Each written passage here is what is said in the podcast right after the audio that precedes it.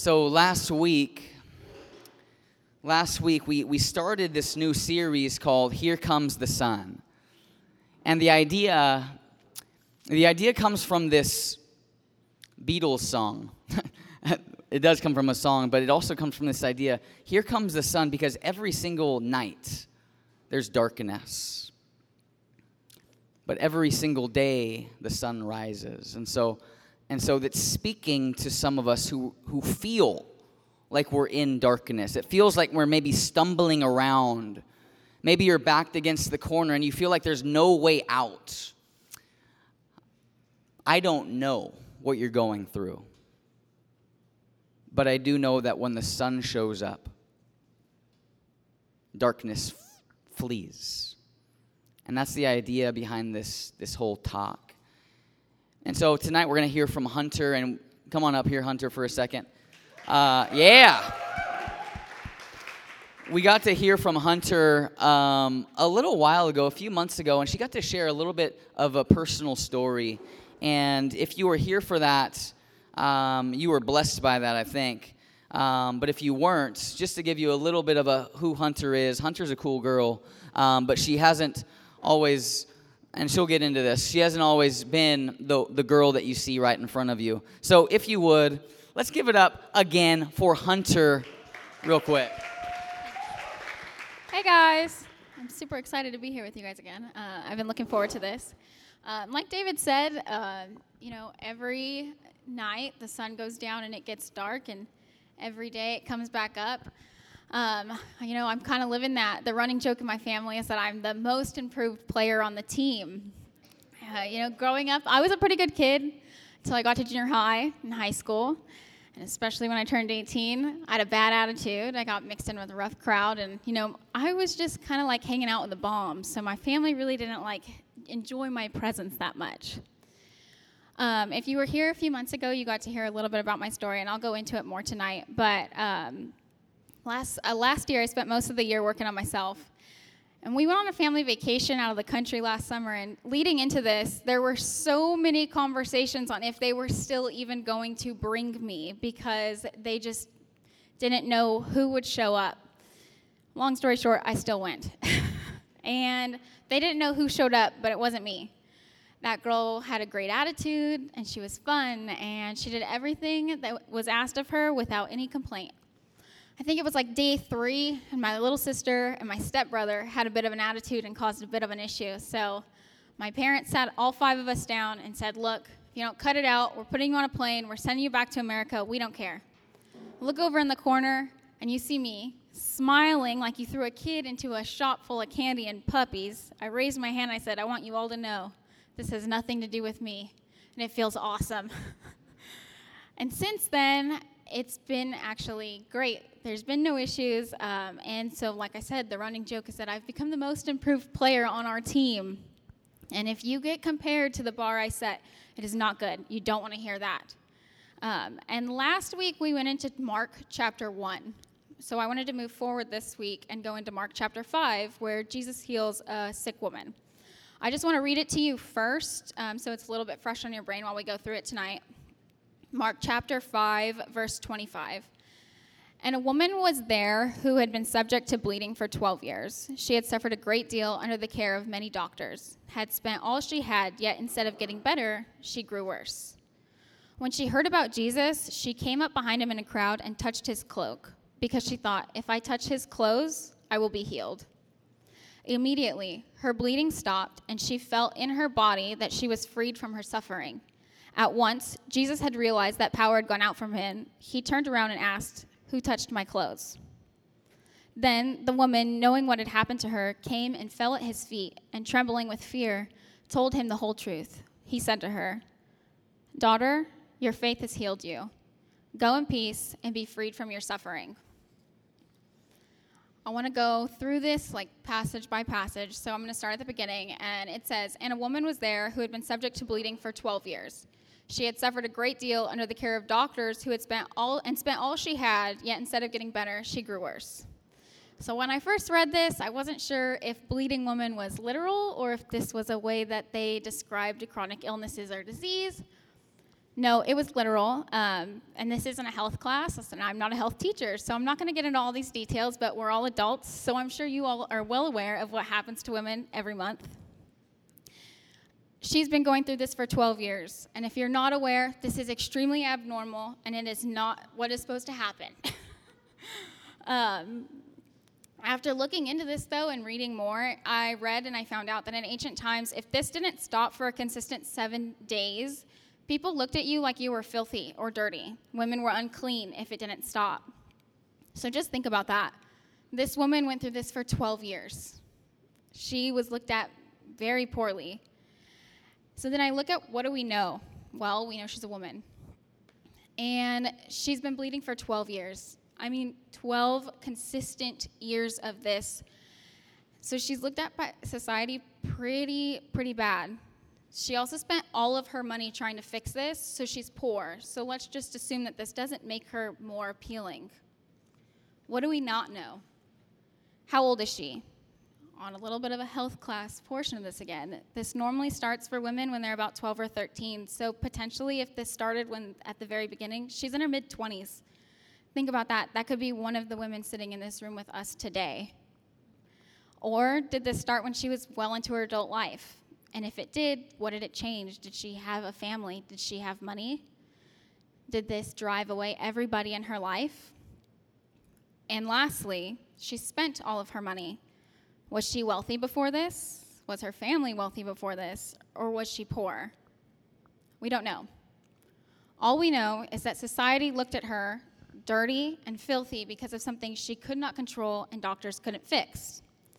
And if you think about it, to this day, people who are of low income and live a dirty life are looked at pretty poorly. I mean, the main example would be a homeless person. That's probably what a lot of us think about when we think of a dirty, poor person.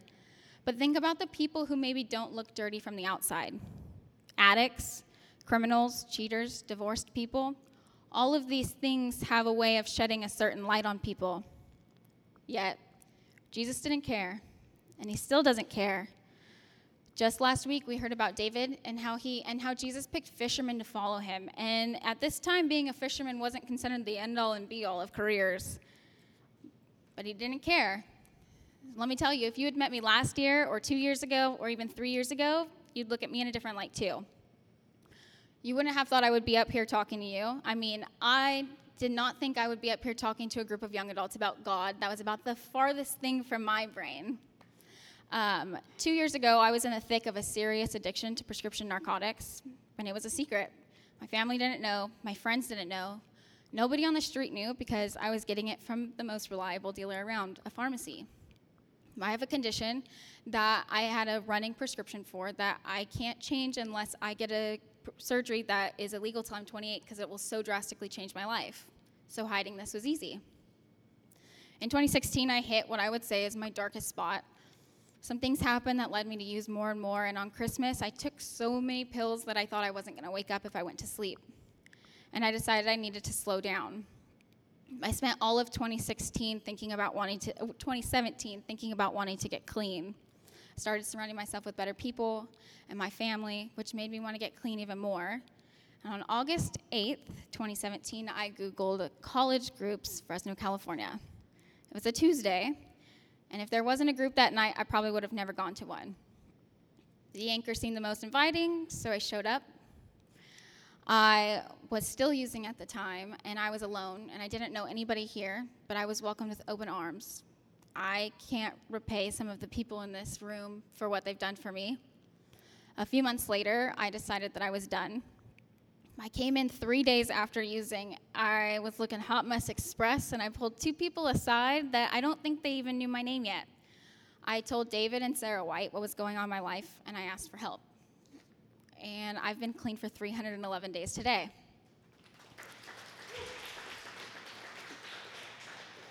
I've now also had two opportunities to sit here and speak to all of you. So I was looking at, what does this mean for all of us as a whole? Not everybody's going through what I'm going through. Jesus doesn't care how filthy your life looks like to the outside world. If you, if we have faith in him, he will heal us. So forget how the outside world is viewing you today or yesterday or even tomorrow. Jesus doesn't care. Put your faith in him, and he will heal you. He'll grab you by the hand, and he will pull you through, just like he did for me. I remember the last night that I used, I did something that I had never done before, something that even in my darkest times I was so against, and I mixed drugs and alcohol. And in all honesty, I didn't mean to either. I used, I forgot, and then I started drinking. And I remember being so embarrassed because I got sick, and when I was in the middle of that, I remember thinking, this is not who I want to be. This is not what I want people to know me for. I have to stop. And I prayed. I said, God, I need your help. I need it so bad because I can't do this alone. I want this. What do I need to do? The next day I was embarrassed and I was hurting. But in that, I felt some sort of peace and confidence that it was going to be okay. That night I disappointed a lot of people in my life. It looked dirty. It looked gross. I mean, even right now, I get sick to my stomach thinking about it. But do you know who didn't care and helped me anyway? Jesus. Our society is on this live your best life, have confidence kick so hard right now. It seems like everyone is working out and doing new diets and reading books about it. And I can't stand here and act like I don't partake. I've been doing the ketogenic diet. I love CrossFit. I'm currently training for a Spartan race, and I just finished two self-help books. And I read something the other day that said something about relationships. It said relationship, along the lines of relationships are easy. Love can take you so far, but it's about waking up every single day and choosing the same person over and over and over. And, you know, I'm in a relationship, so I knew this was true. But what if we woke up every single day choosing our relationship with God over and over and over? What do you think your life would look like then? So if we practiced what people are preaching around us every single day and put a little spiritual twist on it, I think that your possibilities would be endless. You know, choose your relationship with God every day, even on the hard ones, especially on the hard ones. Read your Bible or a book about discipleship. One of the self-help books that I actually read is called The Celebration of Discipline, and I read it at the same time as another book called The How of Happiness, which actually isn't a faith-based book, but I connected the two on my own.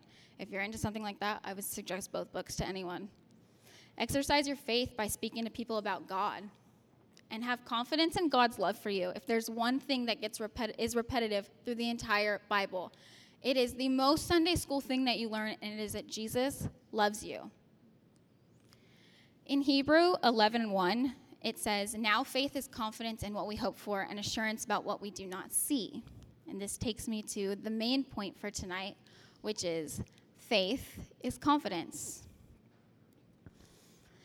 In the verse twenty-seven of Mark chapter five, we see, when she heard about Jesus, she came up behind him in the crowd and touched his cloak, because she thought, if I just touch his clothes, I will be healed. You've probably heard the word manifest at one point or another, and if you if you haven't, the, the definition of that would be be evidence of or prove. And I always kind of joke that I'm pretty good at manifesting. You know, I stress about money, and then, bam, I make twenty dollars end up in my purse. But just think about Mary Poppins when they keep pulling stuff out of the purse. A purse is a woman's black hole of everything she's ever owned, so that would be where that came from. But this woman knew, and she knew that Jesus would heal her just by touching his clothes. That would be like you didn't do your homework, a kid in your class walks by, you touch his backpack, and now your homework's done. I'm not going to say God's going to do your homework or that that's going to work for you. But I am saying she didn't grab his hand. She didn't look him in the eyes. She didn't stand before him. She touched his clothes from behind him. This showed pure confidence this woman had in Jesus.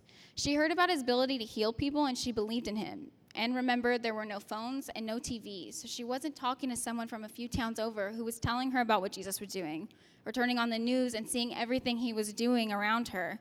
She heard these stories through people that were traveling, and I'm going to assume we all played telephone. On one end, it starts says, I tried to call my Aunt Sally, and on the end, it's my dog ate my homework.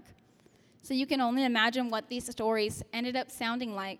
She didn't care. She knew if she touched Jesus, he could help her. I think this just shows that if and when we choose the and we confidently believe in Jesus, if we choose our relationship with Jesus, if we have faith in our awesome God, he will help us through anything. And I mean anything. When I got clean, I asked God to take over my life, and he really did. In January, I was approached with the opportunity to help with the behind the scenes here at The Anchor. My relationship with my family is better than it ever has been. I'm making great strides in my career. I did Rooted here at Cross City, and I made a friend that will probably be in my life for the rest of my life and is one of the most important people to me now. And somewhere in there, God blessed me with a relationship that I would have never imagined. In these plans that I had for myself, though, they weren't the same anymore. And that wasn't easy. I equally lost and gave up a career opportunity that I worked hard for. I've lost people that were in my life, and I've had hard days in my addiction. Yet, I know my relationship with God is on track, and I'm confident in that. So I always have peace that even in the disappointing things and all of the amazing things that are going on, it's going to turn out for the best. Carrie Underwood sings a song called Jesus Take the Wheel. If you have heard it, you'll know what I'm talking about. If you hadn't, it's okay. You're not going to be lost. She says, Jesus, take the wheel. Take it from my hands, because I can't do this on my own. I'm letting go. So give me one more chance and save me from this road I'm on. Jesus, take the wheel. Give every single thing up to God. Remember, this is the God that knows every hair on your head. He put the stars in the sky, and he has a plan for you, a great plan, a bl- plan greater than anything you can come up with on your own. With God in your life, you'll be happier than you thought possible. You'll love harder than you can imagine, and you'll feel more peace than society wants you to believe is real. There is nothing he won't do for you, nowhere he won't look for you, and nothing you can do that will make him leave you. At the end of this Um, passage that I left on the papers, it says, at once, Jesus had realized that power had gone out from him. He turned around in the crowd and asked, who touched my clothes? Then the woman, knowing what had happened to her, came and fell at his feet and, trembling with fear, told him the whole truth. He said to her, daughter, your faith has healed you. Go in peace and be freed from your suffering. The definition of faith is literally complete trust and confidence in something or someone. I think she showed that here. But let's look at this a little closer. First of all, Jesus asked, who touched my clothes? Okay, let's really think about this. Jesus, a man who heals the see, the sick, makes the blind see, and is all-knowing, asked, who touched my clothes? Do we really think he didn't know? Do we really think the Son of God just drew a blank? When kids do something, you hear their parents ask, who ate the last cookie? They know who ate it. The kid has chocolate on their cheeks and crumbs down their clothes. And but why do they ask? Maybe to give an opportunity for them to step up and say, it was me? Does God do the same thing? This woman could have really easily pointed to the guy next to her and said, he did it, he touched you. Wasn't me. But she didn't. Publicly, in front of a group of people that for twelve years had looked down on her, said, I touched you. It was me who healed, who you healed. I think Jesus wants us to come forward publicly and show our faith for him.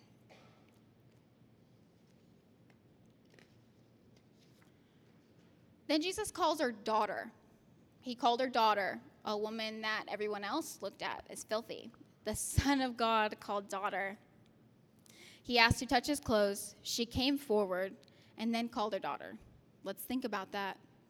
Could that have been a sign to her and everyone else that Jesus wants you to ask for help? This story isn't really about my parents at all, but a few weeks ago, I was making dinner for my boyfriend, something I've done many, many times. Normally, it goes very well, and we have a great meal. Well, this time, I decided that I was going to make steak. You know, I'd never done it before, but I've seen my dad do it. Personally, I've never even used a barbecue. Love my kitchen. Well, I slapped him on the grill, set a timer. Jeremy shows up. I'm popping the sides in the oven, on the stove, go outside, open the grill, they're on fire. I mean, they were like beef jerky dehydrated at this point. I apologized and said, look, I've never done this before. Well, how do you respond? First, he laughed at me, which is all right, because I laughed too. And then he said, why didn't you tell me? I would have helped you. He would have helped me if I had just asked. God wants us to ask him for help too. God wants us to rely on him. He wants us to turn for ev- to him for every little thing, big thing and little thing in our life. feel like oftentimes we forget that God is happy to bless us when we follow the path he lights for us. And we are one hundred percent confident in him and his love for us. Just like any parent, he's happy to show us the good things when we ask. He's happy to hold our hand in the dark and tell us it's going to be all right. God loves us. He loves us so much he sent his only son here to teach us, love us, and then die for us so we could live an eternal, happy life with him. All he asks is that we lean on him, have faith in him, love him, and ask him for help. If we truly think about how it comes full circle, God had faith in Jesus to do everything he asked of him. Jesus had faith.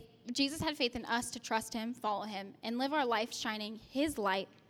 And we have faith in Jesus for everything he does for us and did for us so we can live like him. Jesus doesn't care how dirty your life looks. Jesus doesn't care about the choices you've made in the past. Jesus doesn't care about the choice you may make next year. If you have faith in him, trust in him, he'll heal you. You just have to let him. Ask him for help. Um, I'd like to invite David to help me close this up real fast with our questions.